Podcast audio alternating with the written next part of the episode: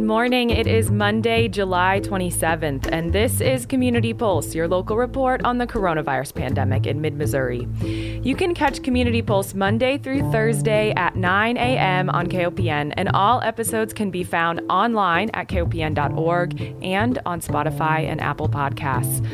Today on Community Pulse, our host, Dr. Elizabeth Allemann, discusses a change announced over the weekend from our local health department regarding testing. Columbia Boone County Department of Public Health and Human Services will no longer provide COVID 19 test orders to CDC defined close contacts of known COVID 19 positive cases, instead, recommending those contacts get test orders from their primary, primary care providers or go to urgent care. Dr. Allemann is a local family physician and host of Your Health Matters here on KOPN. As always, she joins us by phone this morning. Good morning, Dr. Allemann. Thanks for joining us. Good morning, Mallory, and thank you so much. I want um, our listeners to know that uh, you and I had a had a show planned, and because of this email that I received yesterday uh, from uh, Ashley Milham, uh, Dr. Ashley Milham, who's the um, medical director of the Columbia Boone County Department of Public Health and Human Services, we we changed it at the last minute. So here we are. We're going to do our best. Yes. Yes. So um, before we get started, I just want to clarify when we go over the numbers that numbers are increasing in the United States and in Missouri and um, in Boone County. So uh, total worldwide, 16,454 cases. We are really racking them up. Uh, 653,000 deaths in the United States.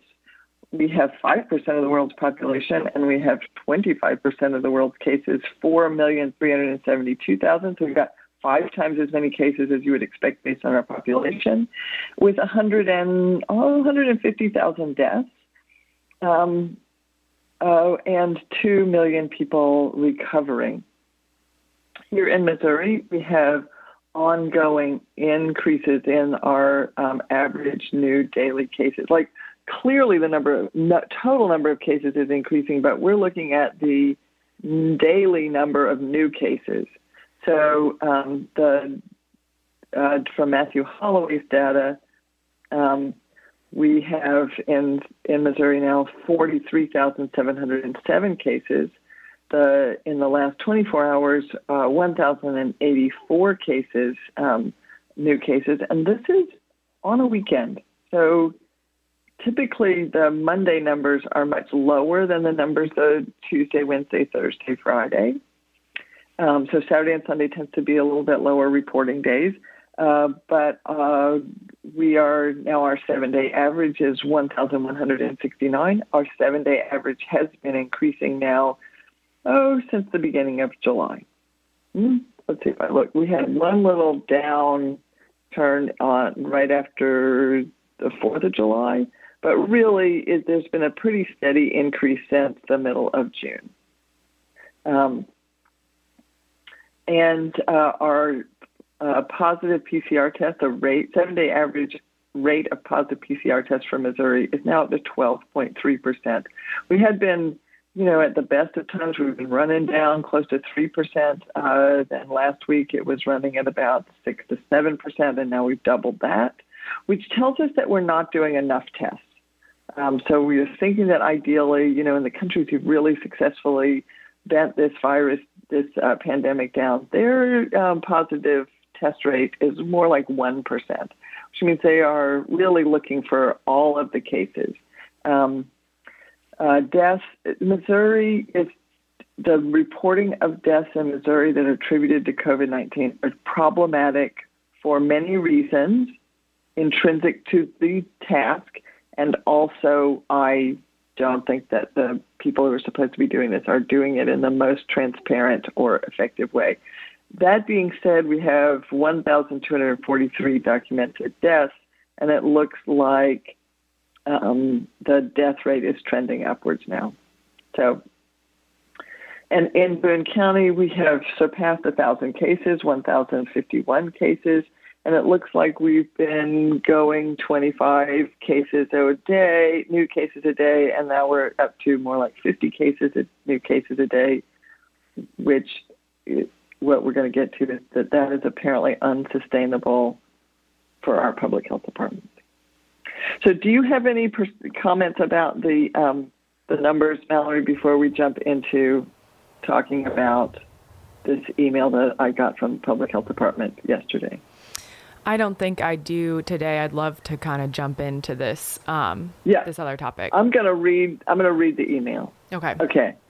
So, good afternoon. I wanted to let you know about an update to a process here at Columbia Boone County Department of Public Health and Human Services. As you may have been aware, we have been providing optional but recommended COVID 19 test orders to CDC defined close contacts of our COVID 19 positive cases. This is getting unsustainable, and we see that household contacts are at much higher risk, of course, than any other identified close contacts. Therefore, we will continue to provide the testing orders for household contacts, but the other close contacts will be advised that if they want to obtain testing, then they'll need to do one of the following. Basically, get a provider to order your test. Call your primary provider. Call urgent care to request a telehealth phone or video visit for this. If you do not have a primary care provider, you may call a primary care clinic to ask if you can establish care via telehealth visit, phone or video, since you are quarantined, and then you can ask the provider during that visit. I understand this may add to each of your workloads, and I apologize for that. We find this to be an important mitigation strategy, but our current process is no longer feasible at this level. Sincerely, Ashley Milham, MD, Medical Director, Columbia Boone County Department of Public Health and Human Services. So, Dr. Allemann, in just one sentence, could you summarize like what what does that mean for someone who's a close contact of a positive case? Just really quick. It, yeah, it means that now it's going to be on you to find a doctor to order a test for you. Okay. So it, it means increasing the barriers for the very people we want to test to get tested. Mm-hmm. It's I, I, am so I, I I do not believe that any single person is to blame for this, and I do not want anyone to believe that somehow I'm trying to take on uh, uh, one of my colleagues publicly. Who not not only is she a physician in, in this community, she's also a family physician, and I have a bias about the the benefit of family physicians, especially ones that have a public health um, heart. So um, in no way do I, I, I believe that Dr. Milham is in a an unwinnable solution situation. Mm-hmm. So I just kind of want to go through the process right now. So if a person tests positive for COVID-19, the Department of Health reaches out to them and asks them who have they been in contact with. So that includes all the people that they that live in their household and anyone that they have had what's called close contact. So that is more than 15 minutes less than six feet away without a mask. So these are the kinds of, this is not, oh, I happened to be in the grocery store with them, or I was at the next table in a restaurant, or that person was my server in a restaurant. As long as the server wore a mask, then that's not considered a contact. So these are a person that you went on a date with, a person that you, I don't know, we're, um, we're, we're at a party with and shared a drink and had a conversation at close quarters. Could these be, Dr. Allemann, like someone who you sit in a class with thinking about students coming back or someone who you work yeah. next to in the same now, office? Here's the thing is we do not know how much masks are going to protect students who spend all day in the classroom with each other we are we we have some correlation about that. And everybody ought to wear a mask. Okay, I think that. so we don't know, but I don't think that that would qualify if everybody was wearing a mask. Um, so it's without a mask, closer than six feet, more than 15 minutes, 15 minutes or more contact. Um, and so it previously what's been happening is that the Department of Health has been contacting their contacts, asking them for who they were with, contacting those people and saying it turns out that someone that you someone that turned positive has been in contact with you and we would recommend that you quarantine I know everybody thinks what they've been doing is quarantine. No, we've been doing like we've been doing social distancing. Quarantine is no, you don't leave your house. You go in your yard, you in your house. You don't have people come by. Someone else gets your groceries. Someone else gets your medicine.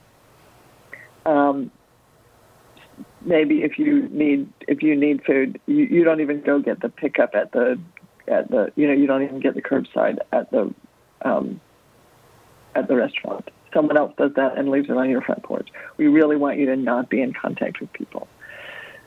So quarantine. So we ask you to quarantine, and then we say, yeah, we'd like to test you. And we've had the, the recommendations about when we should do that testing are all over the map in large part because the science isn't clear, and we have to weigh the overuse of testing and it's not all that fun to get your nose swabbed. So many people would rather not do that more times than they need to, um, and also not wanting to give people a sense of false reassurance. So if you had a contact yesterday and get tested today, that test is that test reflects what happened, you know, three or four days ago, not what happened yesterday, because the test doesn't turn positive right away. And so if we tell someone they need a quarantine and then we test them early and they get a negative result, does that undermine their commitment to quarantine? Um, so trying to figure out when we should test people is a trick, but what we've been doing is five to seven days, and then again at 14 days before we release people from quarantine. And now that's not going to be done for anybody who doesn't live with a case.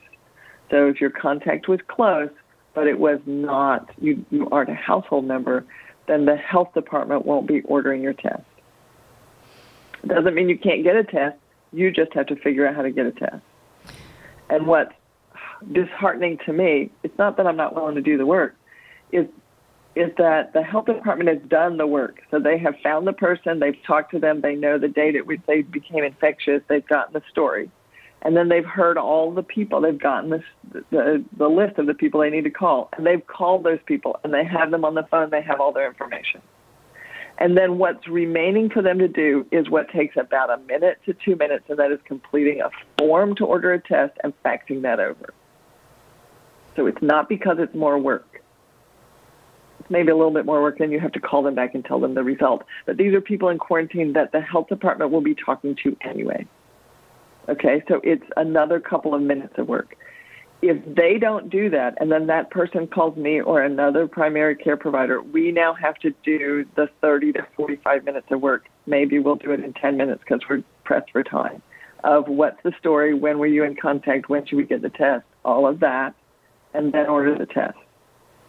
And it, no, they're not saying why that's not sustainable, but what I'm reading between the lines, and if there's someone from the public health department listening and they have a different information and would like to come on the air and clarify this, oh my goodness, give us a call. We would so love to have you.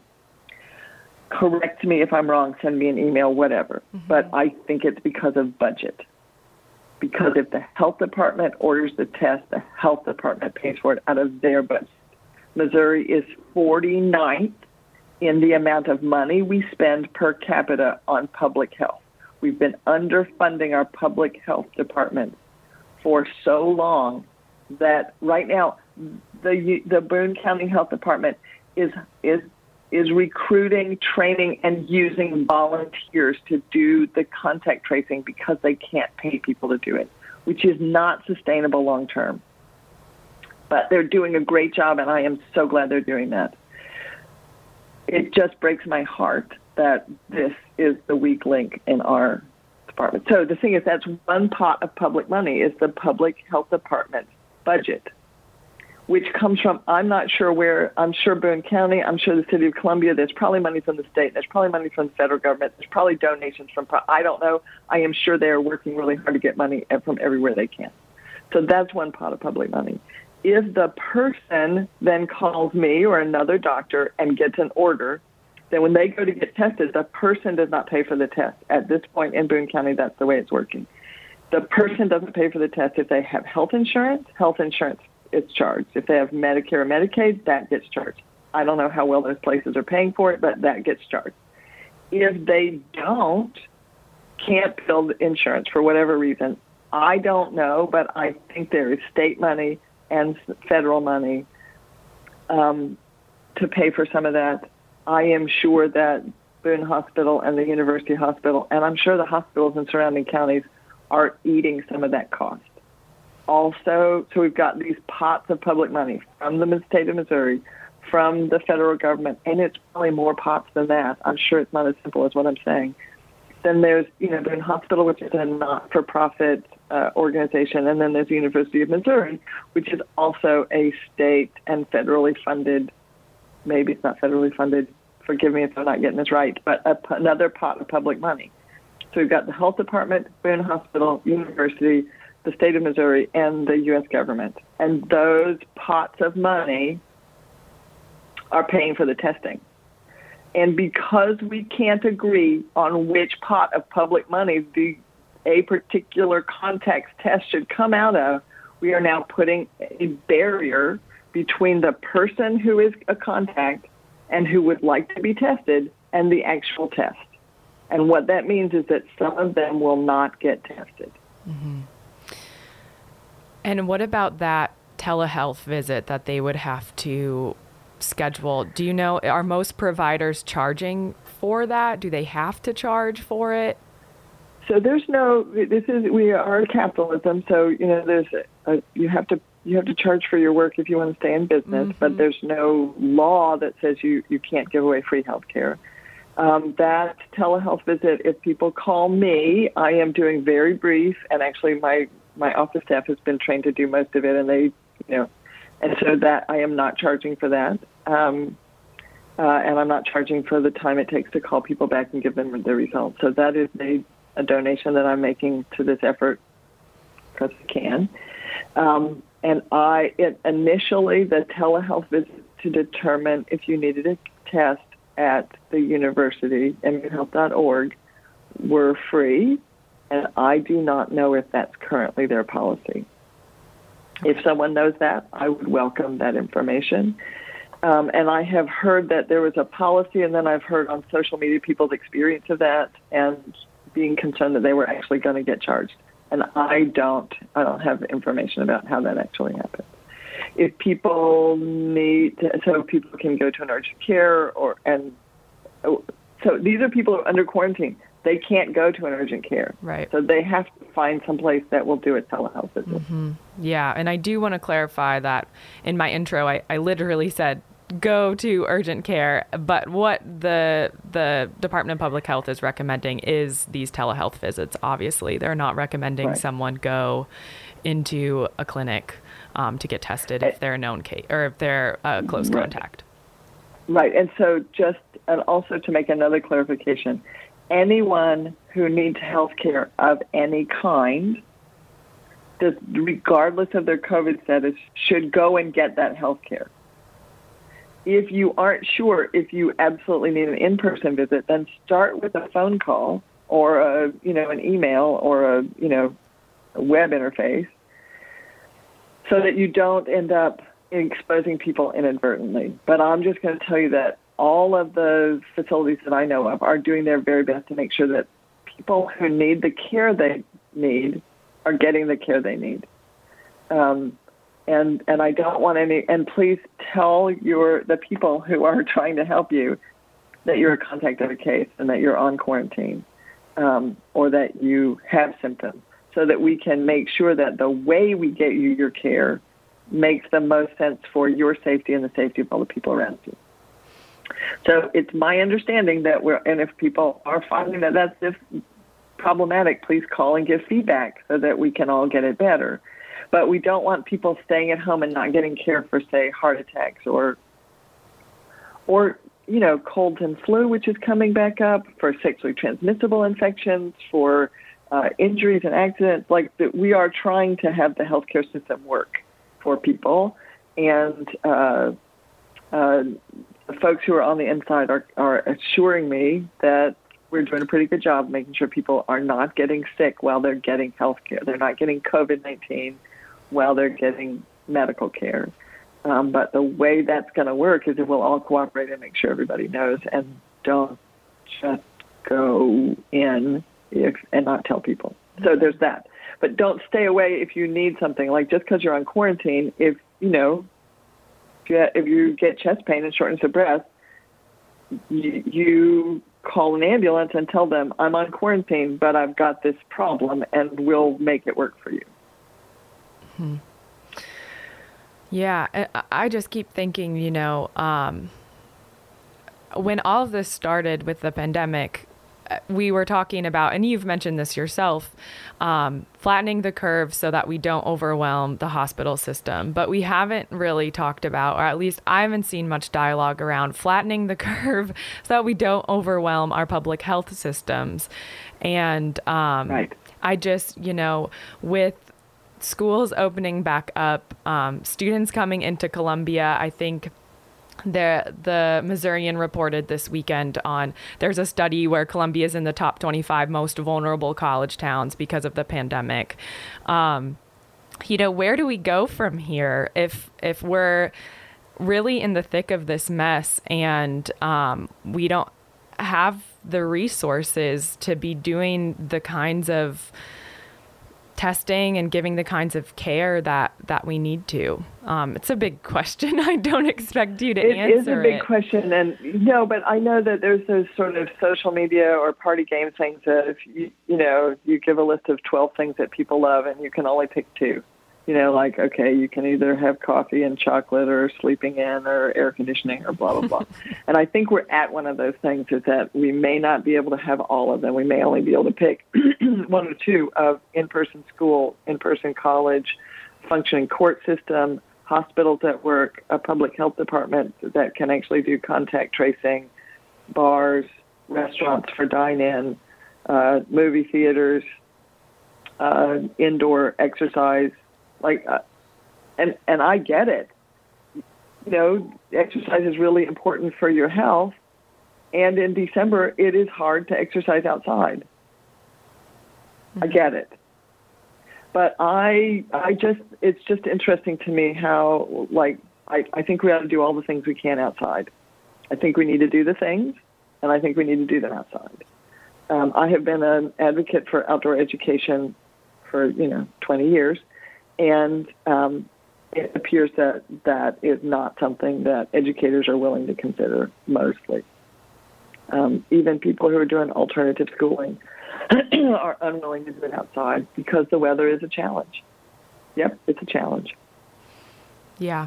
I think that sporadic cases of COVID 19 among students and faculty are going to be a bigger challenge than dining, drinking, educating, exercising, socializing outside. Mm-hmm. Um, yeah, so so I don't know what uh, what we do moving forward, but I think that everybody who is a policymaker needs to have a plan for when they're going to think that this is um, criteria for when they're going to think that, well, now this is too far and we have got to do something, and what it is the thing that they're going to do. Um, and that has to be a little flexible because the science is emerging. But I think that um, the beginning of the collapse of our public health system, our inability to test and trace cases and their contacts, is it's like you know the if we're fighting a wildfire, if you can't even see where the wildfire is anymore, mm-hmm. um, or where it's spreading. It, right. So this does not mean oh my goodness, it's out of control. What it means is that starting this week, we won't know. Mm-hmm. And so, if you were to order a test for someone who was a close contact, um, is there any requirement that as a physician you're following up uh, at that? What was it? Did you say the nine nine days after after they've been quarantined to do another test? Can you refresh us on that process? Yeah. So um, those are great questions. I am, I'm sure I'm ethically uh, required to do many things that I perhaps are not doing.